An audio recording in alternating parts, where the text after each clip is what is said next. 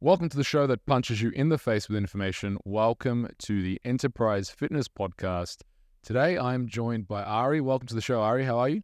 Good, Mark. And you? I am. I'm. I'm all right. I'm all right. Just all right. A few challenges. Yeah, a few challenges. Uh, but you know, you um, you keep persevering in, in life. I had an interesting thing that happened this morning. Had a, you know, the stories that have been happening with builders and stuff. Sure do. Yeah, he came at me for some money. I sent him a pretty stiff email back. Anyway, as it resolved, is he's now not asking me for that money because I, I clearly showed him where uh, he would be very liable if I proceeded. And let's just say he backed down. Yeah, you show him, Mark. Yeah. Do you? Well, you, you, I mean, look, in, in this game, in business, unfortunately, you know, you, you've got to have a, a very generous side, but you also have to have, you have to have a backbone. You have to have teeth. Yeah, and you have to have claws. And um, I'm glad to, I just get to see the generous side there. Isn't it? Lucky me. You're just saying, oh, you're fucking not generous. Uh, no, you get to be on the podcast with Mark. Yeah. So yeah. Great. Yeah. Um, so, yeah, that's that was my morning. But um, now we're we're good. So today we're going to be heading into philosophy. I know. Talking about philosophy. Deep and meaningful conversations. Yes. Let's well, see where it takes you know, us. Aristotle, I mean, this is a fitting conversation for you. This is true. This is me. This is my true calling. You know, Plato and Socrates couldn't be here today. Um, They're They're dead. they, they, they were very much dead. Yes, yeah, very much dead. They, were, yeah. They haven't been here for a while now. Yeah, so but, you know, I'm, I'm still going. You know, the the beard and the and the curly hair and the the, the toga's gone, but you know, for sharpened up a little bit, a little I'm, bit less hair, but we're and good. I'm I'm filling in for Marcus Aurelius. Sure. Yeah, he's been away for a while. Yeah. So, yeah, I shortened it to Mark. Fair enough. Yeah. Aurelius was just too much of a mouthful to say, so yeah. You know. Um, I've got two tattoos. I've actually got three tattoos. Nice segue. Hey? I love, I love how how right before this he, he just confirmed that he's got three tattoos. As soon as we jump on air, I've got two tattoos. Brilliant. Go oh, on. I've got three actually. He's got three. Yeah, I've got three. There's Amor Fati, and there's uh, Memento Mori, and there's a Valkyrie, the mother of my children. And there's my boys' names in, in that one. But the reason why for the two that I was I was going to segue into is the Amor Fati and Memento Mori. So do you know much about Amor Fati? Yes, let's talk about Amor Fati. Let's, let's start by talking about when you first got the Amor Fati tattoo and then took the time to explain the meaning of it to a couple of the boys at Enterprise when we were sitting at one of the tables. And Mark spent about five minutes just giving this real passionate, you know where I'm going with this. Yeah, go you know, on. Giving this like passionate, this deep explanation as to what Amor Fati means. And the conclusion that I came to is, is he takes the five minutes to explain it, and there's a, there's a pause, and I just say to Mark, so basically, it's just a, it's just a very elaborate Latin way of saying, it is what it is. And he paused, he looked at me, he said, fuck you, Ari. Because he knew I was right. So why didn't you tell him what you told me? Well, you've already, you've already told him, huh? You've already told yeah, him. It is so what it is. Next it is what it is. oh, uh, that's great. Um, it was very good value. Yeah, yeah, it was good. What's that one that Ben Cousins has on his stomach? Such is life. Such is life. uh, sure, I don't know how we segued into that, but you want to get that one next? Yeah, so just like in Latin though. I just want to get, I'm going to get Enterprise in a Latin font across my stomach. Yeah, definitely. Um, to Mark's pleasure. I'll, um, I'll chip in if you do. Done. Yeah. yeah. Sorted. That's, that's good. So Amor Fati was uh, one of Friedrich Nietzsche's philosophies, which he wrote in the book with The Gay Science, I believe. And uh, essentially, obviously, it translates to love of fate, love fate. But it really means love of your fate. And he wrote something very profound, and I'm going to paraphrase because I don't remember it off by heart, but basically, don't wish for things to be different. Don't wish for things to be backwards, forwards. If you were to live ten thousand lifestyle l- lives, to have gratitude essentially for all of those lives and for things to be perfect the way they are, and to not just be, not just to be at peace with your fate, but to love the challenges, the obstacles, and everything that's happened because it's brought you to this point. And I think for me, you know, at the time I was going through a lot of challenges and getting that, you know, on my heart symbolic of being close to something that no matter what happens is still try and find the gratitude. And, you know, getting gratitude on your chest, it's like, it's not as, I don't know, for me, it's not as powerful as a as a as a philosophy. It's not a well, I think well, it's not gratitude. It is what it is is way better.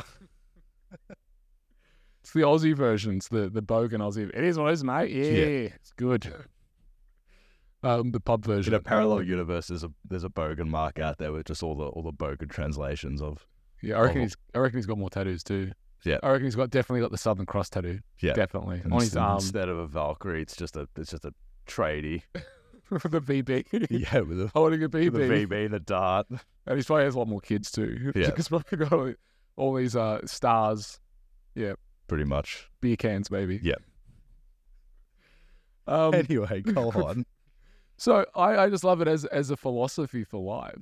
So for me, it was something that I wanted to to tattoo as as a reminder each day that uh, no matter what happens, is to to love what happens, and it, it can be very challenging at times. It's not to say that it's always going to be easy to see that, but I think the challenge of life is is to see that, and I think you make sense of life. You don't make sense of life when you're in the moment. You know, you never do. You can never see, you know, ten steps ahead. No one has a crystal ball, and you know the fortune teller is almost never right, or you know might be right in parts, but he's so vague that it can't be right. You know, and you can only make sense in hindsight, looking back on this event led to this event led to this event, and if it wasn't for this event, I wouldn't have been here. And I think that's both the challenge, but also the beauty of life that is worth. I think reflecting on. Yeah. I think I think I think no one wants to endure the hardships when when they are going through them. But in retrospect, in most cases, it's going to be something that they can look back on and take something from. I think there's always there's lessons that you can take from things, good and bad, and every everything that you go through is an opportunity to learn something from and to take with you going forward. I think there's a lot of stuff that we can't stop from happening to us. I think I've heard the the the adage that, you know, life is ten percent what happens and ninety percent how you deal with it. And I think that applies to, you know, most of what I've experienced. I've seen the same the same hardships make people stronger as the same hardships that have broken people. And, you know, you can either own it or it can own you. So what are you getting tatted on your chest? Amor Fati? No. Such well, as like. So we've got, we've got Enterprise on the stomach. I think I'll wait until the new Enterprise comes and we've got the tattoo salon out the back alongside the, the smoothie bar, and then we'll we'll see what I want to get. So uh, you're not going to get... What, what was the one you said? Such is life. Such is life. Such is life. You get that? I'll do it, do it for my boy, Ben. Would you get tattooed on you? Um, well, it ties in probably to the next tattoo that you've got, Memento Mori, because something that I'm a big fan of is what's called La Catrina. So La Catrina is the Mexican mythical right? figure from the Mexic. That's the essentially the face of the Mexican holiday Day of the Dead, where essentially they have one weekend where they will essentially not use death as a means of mourning, but as a means of celebration and celebrating life and celebrating death without fear of or sadness. Um, now, for me personally, obviously controversial opinion, but I believe that. Uh, You're born, you live, you die. So I'm not hanging out for anything uh, being here after me. Once I'm I'm gone, when I'm when I'm gone, that's it. So it's been a long-term process of, well, accepting that and making peace with it and understanding that not to be afraid of death, because I actually wouldn't have wanted the opposite. If someone said to me, oh, no, you're going to live forever, I think that would be a fate even worse Quite overwhelming. Than death, because if you had all the time in the world to do things, you'd probably never do it. And but you also see everyone around you die. You everyone do. Ever gets close to you, they'll end up dying. Right? Correct. Um, They're not also living forever. Yeah, correct. So just understanding that you've got one life and so, to do everything that you want with it. Would you Would you uh, identify as an atheist? I would. Yep. And have you seen Coco? I have not. That is an amazing movie. I do it's need to see Pixar. It, and it's it's, it's an embarrassment that I haven't seen it, given that I'm I'm such a fan of the the art surrounding La Catrina and what's called the the sugar skulls that you'll often see as part of, of Mexican art. Yeah, it's it's a tearjerker as well. It's it's it's an amazing movie. I mean, some of the Pixar movies that they've made. The other one I really love Pixar is um the one with the kids and then the dad. forget what it's called now. It's going to come Is to me. Is it a newer one? It's a newer one. Then then I'm useless here. It's it's amazing. And uh, it's actually based on a true... Basically, these kids heard... There's a recording of their dad, and they heard the recording of their dad. And this was actually true. This is how the writer wrote it. And that was all they had, and they listened to it every night, every, every day. And then, you know, essentially he made a movie, a kid's movie about it. And uh, yeah, amazing. But anyway, so you describe as an atheist. So there's nothing in the afterlife. So what's the point of life? So would you almost be like nihilism? Because a lot of people would attribute nihilism to being atheist, but it's not necessarily though. No, because I would never want to live forever, but I like the idea of being remembered forever. I like the idea of legacy and leaving the world and leaving people better than how I found them.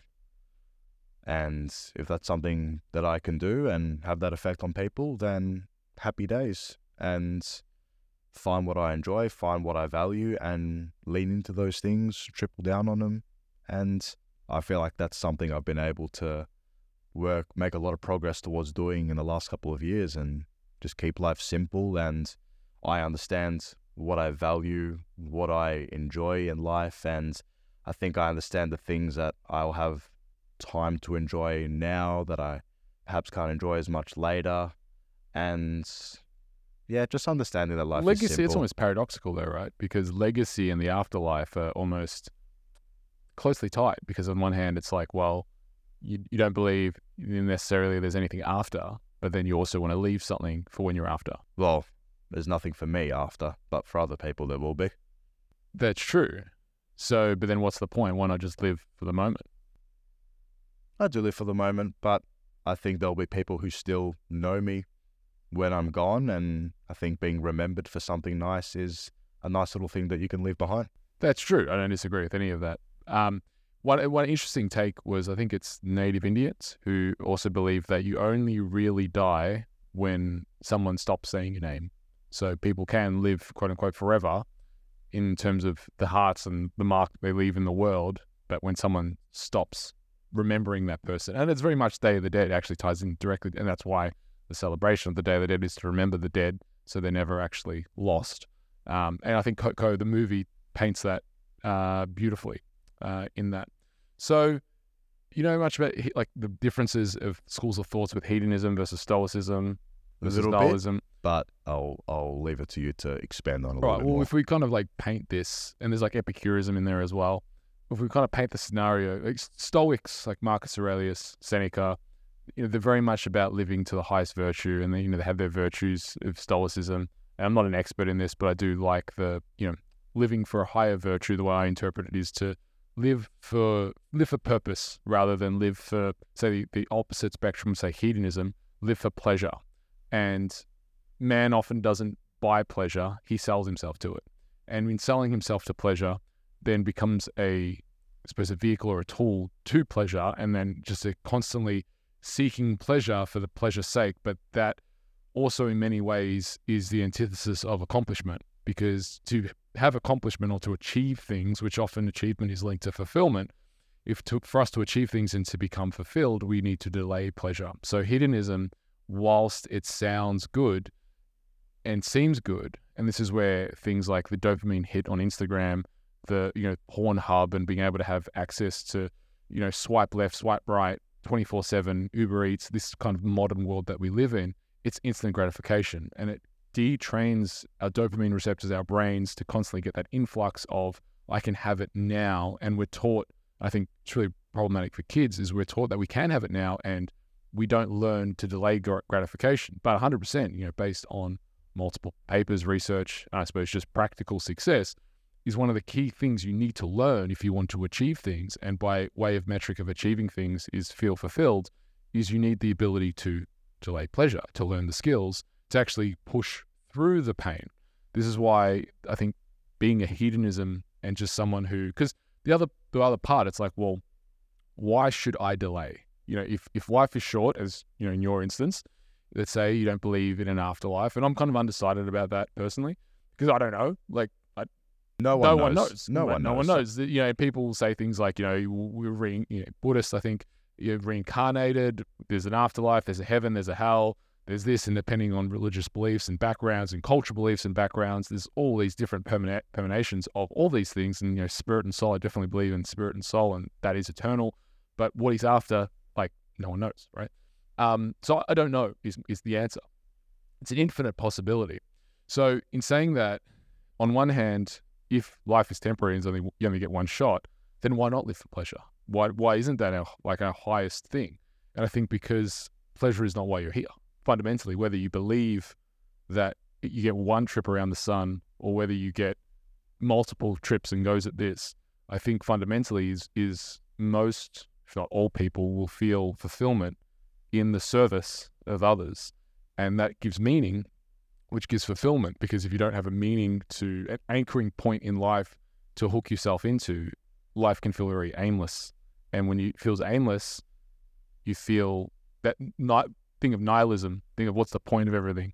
And when you go to nihilism, then it becomes just pleasure seeking, which then you don't, then the cycle of not having any fulfillment and having any satisfaction in life, which then creates a downward cycle. Yeah. Thoughts? Um, totally agree. And I think if we take off our philosopher robes for a second and put our P T hats back on, if we talk about, say, the the want for instant gratification in the context of food, I know this is something that you talk about in your book, where where at the end of the day, we're still the same human beings that we were millions of years ago who didn't know where our next meal was going to come from.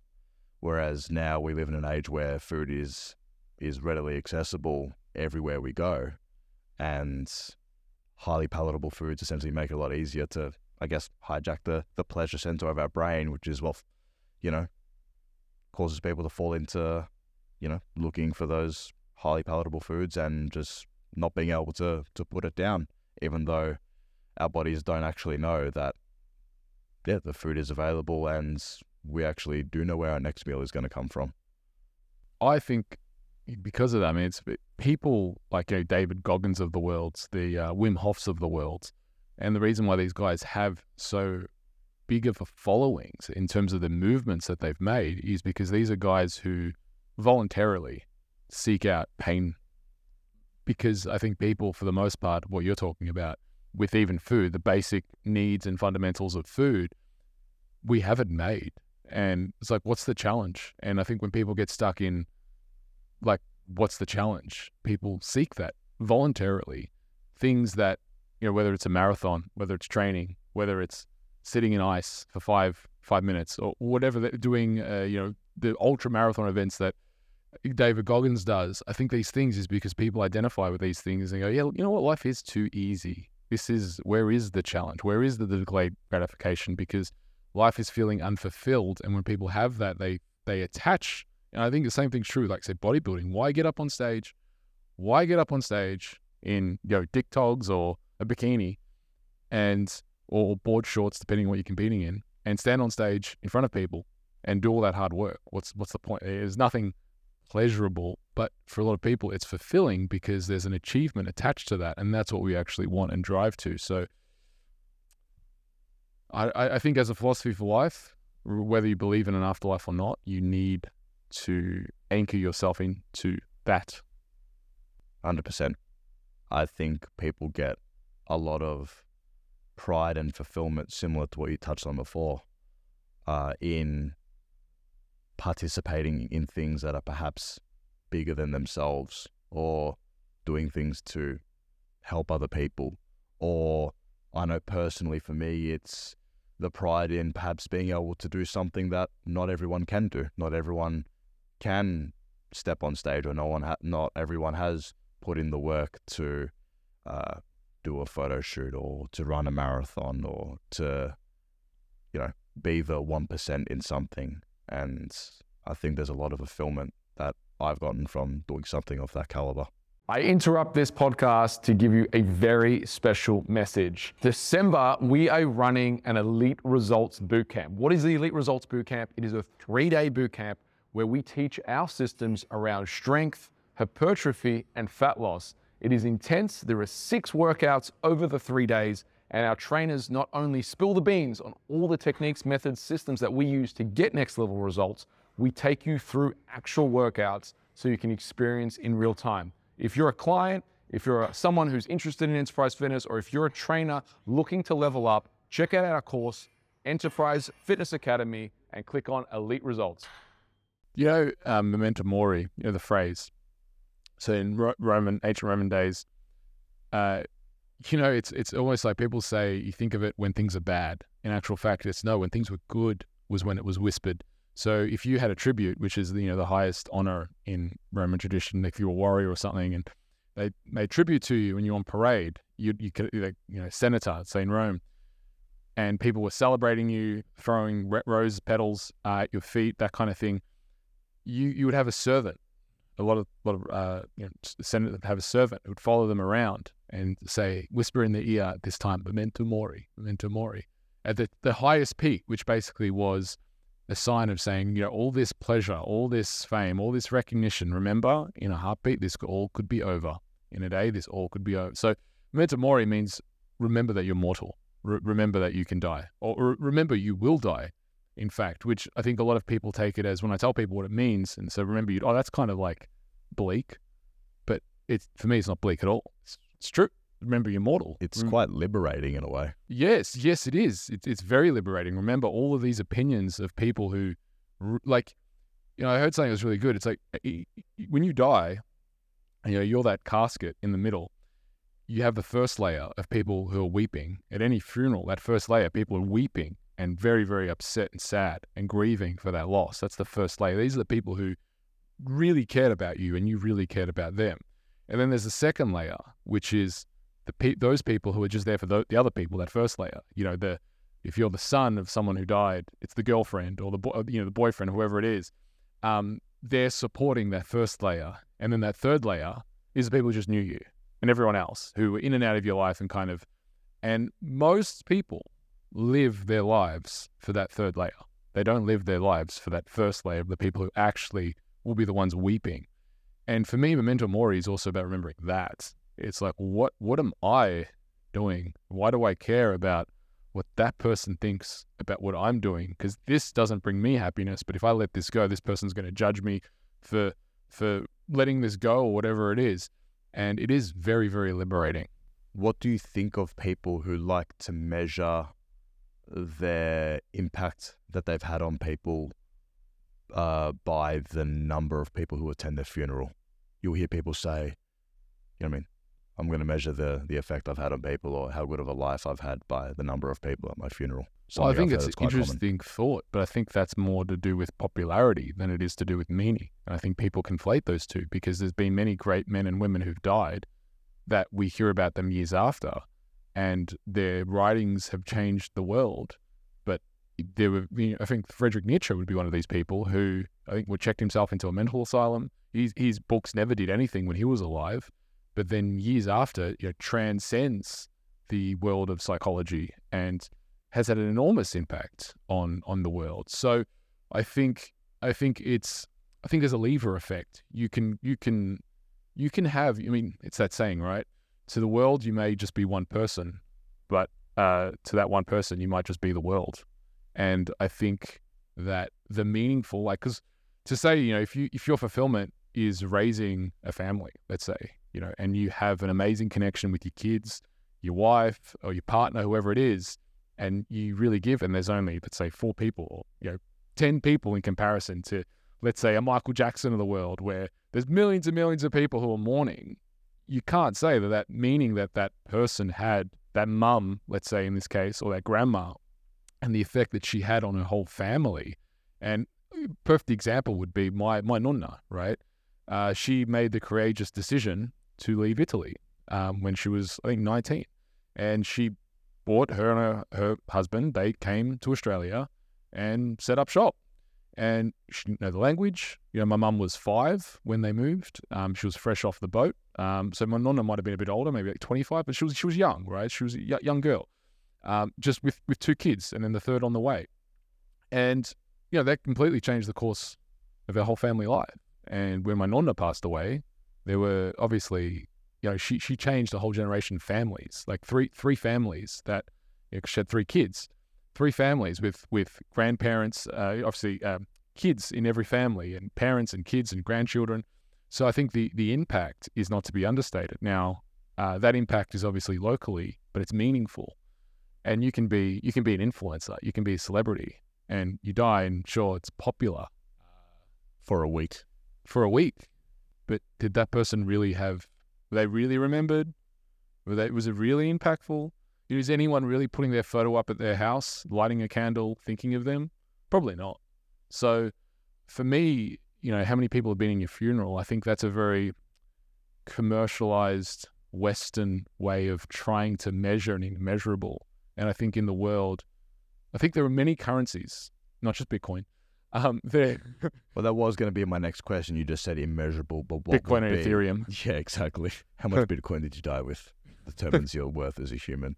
But what do you believe would be uh, the best metric, in your opinion, of, I guess, measuring oh. the positive impact you've had? Or... I have an answer for this. Name it. A full table. A full table. So for me, my metric of success is a full table.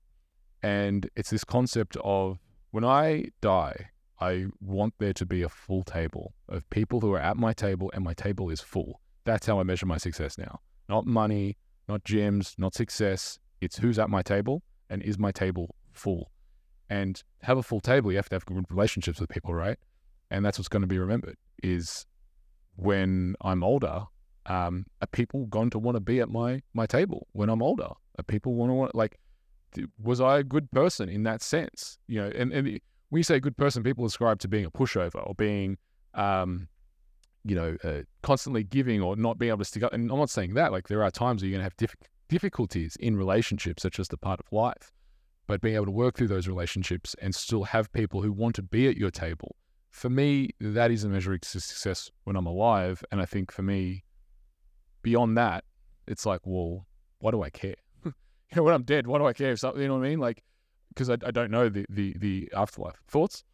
Totally agree. I think I can think of, uh, there was something that I did endure uh, earlier this year, even though twenty twenty-three, I can confident, confidently say has been the best year of my life. There was something that I did endure that I can actually confidently say was the worst day of my life, um, which is a te- also a testament to how great of a year it's been, because even having endured that this year, this year has still been phenomenal. But I think the thing that centered me when I was going through it was understanding that the people closest to me were still there for me, still loved me, and my relationships with them hadn't been affected. And if I knew that, when I reminded myself and had the validation that those people were still in my corner, then that was all that really mattered. And it didn't matter what the outside world had to say or what was going to transpire. Yeah, I think people always, I think that's kind of the world that we live in, is people want the two-dimensional character. They want to make you an Instagram profile and you are this two D person who posts nothing but happiness and everything is always great and rainbows and sunshine and hedonism. It's, it's, It's, I think, the drug of Instagram and modern life is that people are addicted to, to hedonism. They're addicted to pleasure. It's, it's the highlights reel, isn't it? It's all yeah, you see. And, and people aren't two-dimensional. People are kind and they're cruel. People are nice and they're mean. People are happy and they're sad. And that is that is the truth of life, is the, the opium of the massin, masses is to always be happy. And that's just not true. And never has been. Today on Instagram, you know, or any social media platform for that matter, is people don't, you know, and it's always contrived when people do. People don't post, you know what, I had a really fucking shit day today, and uh, this is me looking really fucking ugly. You you don't, you know, and when people do, it's... It's a breath of fresh air. Yeah, or it's contrived. You know, it's very contrived. And they're doing it to be the anti-establishment, yeah, to the fitness model who's always posting perfect photos. Yeah, it's kind of the anti-hero. It's like, do you, do you, what, do you need to document it? Yes. Yeah. Hi. Do, do you need no. do you need to document it? No, you don't. So I, I think, you know, all in all, um, it's it's increasingly, yeah, it'd be an interesting world when, you know, interesting world that kids, I think, you know, there's a big difference. You know, there's, a, there's obviously a generation difference between you and I. You grew up on the internet. I grew up or with the internet, if that makes sense. You know, internet was there for you. I remember there's fifty-six K modem, and was it fifty-six K? You know, and you'd make that noise. and connect. And if you wanted to download a song, it took like three, five minutes. And oh, good old LimeWire. Yeah, that's the one. You had and, to give uh, your computer you aids know, to, to download one song. Yeah, yeah. And, and, and you know, you would, you would, friends would burn M P threes and you would pass them around. And, and now, like, kids, they have access to everything. Everything. Actually, I could tell this story, right? My kid the other day um, said, Dad, I um I looked on the internet and I saw a girl. I'm like, so what do you mean you saw a girl? He goes, oh, you know, I, I looked up a girl. And now, you know, he was quite confused. He looked up one of his friends at school who's older than him, basically Googled porn. I had to explain to my son. I go, well, when I was your age, porn was in a magazine. And there was maybe ten women in that magazine with ten pictures. And you couldn't buy it. Like if I was your age, I couldn't buy that magazine because I had to be eighteen. And if one of those magazines existed, they were like passed around kind of thing. And, you know, you, you didn't, you were lucky to have it on your own, right? Your age, you have access, you know, how, how many, how many women could you look up on the internet? Millions. So, exactly. Uh, you have at your fingertips access to millions of these photos, millions and millions, unlimited. Most men my age can't handle that. You're you're nine. Do you think you can handle that? He goes, no. I goes, well, what you got to do is, you see, I don't want you to, to look at it, right? Because it's it's going to mess you up. So instead, if you start getting interested in girls, what I want you to do is when you start talking to the girl, say to her, do you want to hold hands? Do you want to play? Or just have a conversation with her. Ask her how her day is. Tell her her hair's nice. Like, have a conversation with her. Rather than, uh, and start talking about these things with my kid, because um, I think there is a lot of shame and guilt around sexuality. And kids these days, because they've just access, parents, they don't want to talk to their kids about sex and they don't want to talk to their kids about these things. But your kids have the internet, dude. Yeah. It's either you're going to educate them or the phone is. They, they, they're going to look up porn. Yeah. They, and, and if you're like, oh no, my kid will never look up porn. Man. You know what they do at school to, these days is they they, they merge the, the school, like, so there's like five and six or like three and four. So my kid's in year three, but he's in school with year fours. And there's, you know, that developmental age of a nine-year-old being with potentially ten or eleven-year-olds. Man, the, the eleven-year-old, potentially the ten-year-old for sure, they're, they're seeing these things. They're, they're interested in these things. They're going to bring it down to that year level.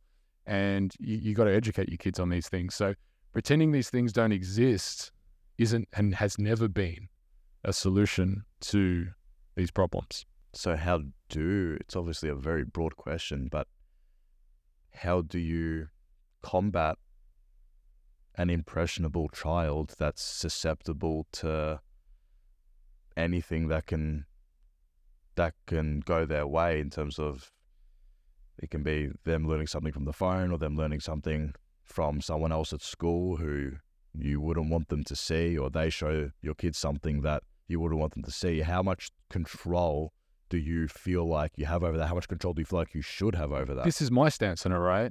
And why I want to be talking about this, if nothing else, I hope people get this, is that I personally think that we're entering the age of transparency in that there is access to everything. Um, and if you, so in nineteen fifties, it was the age of obedience. That's how you raise kids. It's do what I say or else. Yeah, but you're not doing that. Shut up. You know, and you get smacked, right? I think that's how my dad was. Like, my, not my dad to me, but my dad's dad, like my nonno, you know, he, he my dad got beaten, right? And um, yeah, you know, if you did that today, obviously, bye bye. Yeah, bye bye. That doesn't happen. And you know, then there's my dad's generation and your dad's generation who you know got raised by very hard men, and you know they were hard, and then we got you know. a different end and they expressed it differently with emotional. And then there's our generation where we're raising kids and figuring it out, and we're a completely different new age, and kids have so much access today and so much choice, and their brains are just, you know, sponges. And I think the, the age of transparency is you need to talk to your kids. And I think the age of transparency also brings about a really beautiful dialogue with children. At least that's what I find, is that I want to create a space that you can talk to me about anything, anything, anything you want, because if you can't talk to me, you're going to be talking to someone else and you're not going to be getting my advice. And I've lived all those mistakes. So why wouldn't I, like, who why, who else is better than me to do this job? Um, is the way I, because I know what I've lived and I know that I can do this kind of thing, right? And it's my responsibility as well as a parent. So I think really it's it's the age of, of transparency is um, how I approach it personally for me in my model of the world. Well, it makes perfect sense, because I guess there's no reason why that wouldn't be applicable to children of past, you know, being the the voice of of stability and reason to your kids. There's no reason why that wouldn't have been applicable to your dad's generation or your, your dad's dad's generation, being the person that your kid can turn to when they want to know the answer to something, or something bad happens, or they're unsure about something. Well, I think I think it's that, that thing of where people, and I think parents, males, potentially, we idolize the achievement, money, commercialism kind of thing. And it's like, you don't want to give You don't want to give your kids everything that you never had. Like, that's the myth. I want to give my kids everything that I never had. You, you, you do, you do. Yes, that's true. But what's actually more valuable to them, I think, is you want to give them all the advice you never got. That that actually is is for me. It's it's not it's not the material. Yeah, I didn't have the video games or the toys, so I want to give them that, because that, they're going to forget about that. But what is the advice that you needed when you were eight and going through all that? What did you need to be told? And it might have just been, you know what, I love you, kid. You know, you're a great kid, or, or whatever it may have been. But that's what you needed, or you needed that direction, and then creating that space for that. So for me, that's my, say, as a parent, North Star of anchoring into that. I think, because how, how do you teach a child or prevent your child from enduring many of the same hardships that you have to endure without breeding a lack of resilience? Because I know there's a, there's, yeah, a, fine there's, line. a, there's a there's a saying, there's the cycle. It's hard times create strong people, strong people create easy times, easy times create weak people, weak people create hard times, and the cycle. Yeah, I'm very, I'm very cognizant of that, and that's why I don't want to give my kids too much. Yeah, I, I, I want them to go through hard time. I want them to lose. I don't want them to get the trophy all the time. I want them to earn everything. Um, you know, my kid competes in he competed in Brazilian Jiu-Jitsu. He got a, he, he came third. He really wanted a medal. He came third. He beat one kid, and there was another kid that, he was very good. Like, these kids he went up to, I'm like, it's like, oh, I lost. I'm like, yeah, man, he, the kid was very good. He was, he was excellent. This kid was excellent. And, um, I'm just glad the kid didn't hurt my kid, right? Like, I'm walking away going, this kid's going to be a killer. Um, but yeah, I agree. You want your kid to lose. You want your kid to fall over, cry. And what did you learn? And one of the things, I think, primary principles is you win or you learn.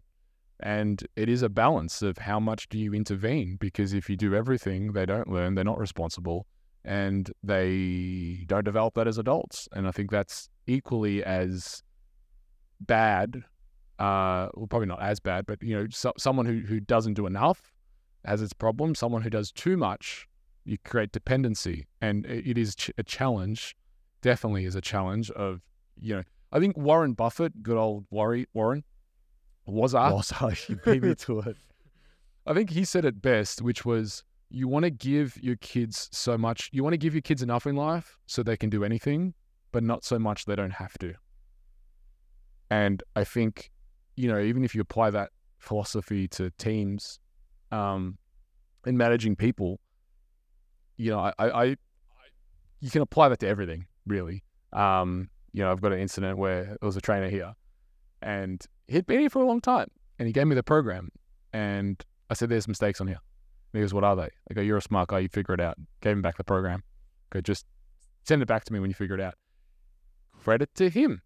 He went back and he started reading, and he leveled up because I just kept challenging him on things, because I knew he could take it. I knew he was ready to, to go into that, and he wanted it. And that built resiliency. So I think you can apply it to multiple things. What's the biggest difference between teaching kids and teaching someone from the team? Kids don't have the biases of their own bullshit, if that makes sense. Kids are, and they're also unfiltered. So they're not going to give you what you think you, you, you want to hear. They're not going to give you what you want to hear. They're not going to play a game. They're not going to pretend they like something when they don't. They're just going to be the mirror for how you showed up. It's it's kind of pure and unadulterated. You were in a bad mood, that's why you got a bad kid kind of thing, right? Like you you didn't present this well. That's what, and, and also just, I think the level of, you know, the emotions that a kid has, you know, the ki- kids feel the emotions the same as us, except they have these little tiny bodies. So when they explode, they explode because their bodies can't contain these big, big emotions, which they've felt for the first time and they don't understand. And I think as an ad- adult, you have to really detach. It's like, why is my kid throwing this tantrum? What are they actually upset about? Do they need to be pushed now, or do they need love? Do they need to be challenged, or do they need a hug to support? And I think when you can take that step back and breathe, um, yeah. So there's there's there's there's a definite difference because between working with adults, definite difference between working with adults and having a child who's feeling these things and confused and for the first time. But it is definitely a a potent uh, experience in the sense of reflection. Would you say it's easier to do with kids in a lot of ways then, because they're more of a reflection of you, and you understand the emotions that they're feeling, and they're less, as you said, impacted by well, external bias? See, this is where the paradox is, right? Because in theory it's easier, but there's more emotions because they're your kids. So you're like, why aren't you doing it like this? So your emotional component of it is because you care so much that you get suckered in, and it's always easy to, to you know, you need to detach a little bit so you don't have that emotional response. Um, whereas with working with, say, an adult, you can be a lot more detached because you're going to go home, drive your car, go in your house, feed yourself, do all those things where it's like, I really need to teach you how to do this, and you're not doing this thing. And if you don't learn this thing, like, you're not going to be an adult one day, and I need you to be an adult one day. So you, you care more, I think, and it's natural to care more. So you have to catch yourself as well. So I think it, it, it's it's different is, is the answer I would give. Sure. I've really enjoyed this conversation with you today, Ari. Parenting one oh one with Mark Ottobre. And, and philosophy, parenting and philosophy. Where can where can the folks learn more about you? And you training? guys can find me at Enterprise, and you can find me on Instagram at coach dot reo. And my name is Mark Ottobre. Thank you for watching. If you've enjoyed this episode, remember to subscribe wherever you're listening to this podcast or video on. And uh, till next time, train hard, eat well, and supplement smart.